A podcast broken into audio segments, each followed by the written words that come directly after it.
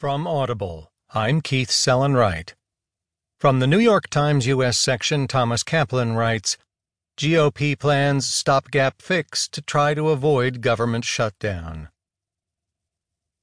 Republicans are moving toward passing a two-week stopgap measure to avoid a looming government shutdown,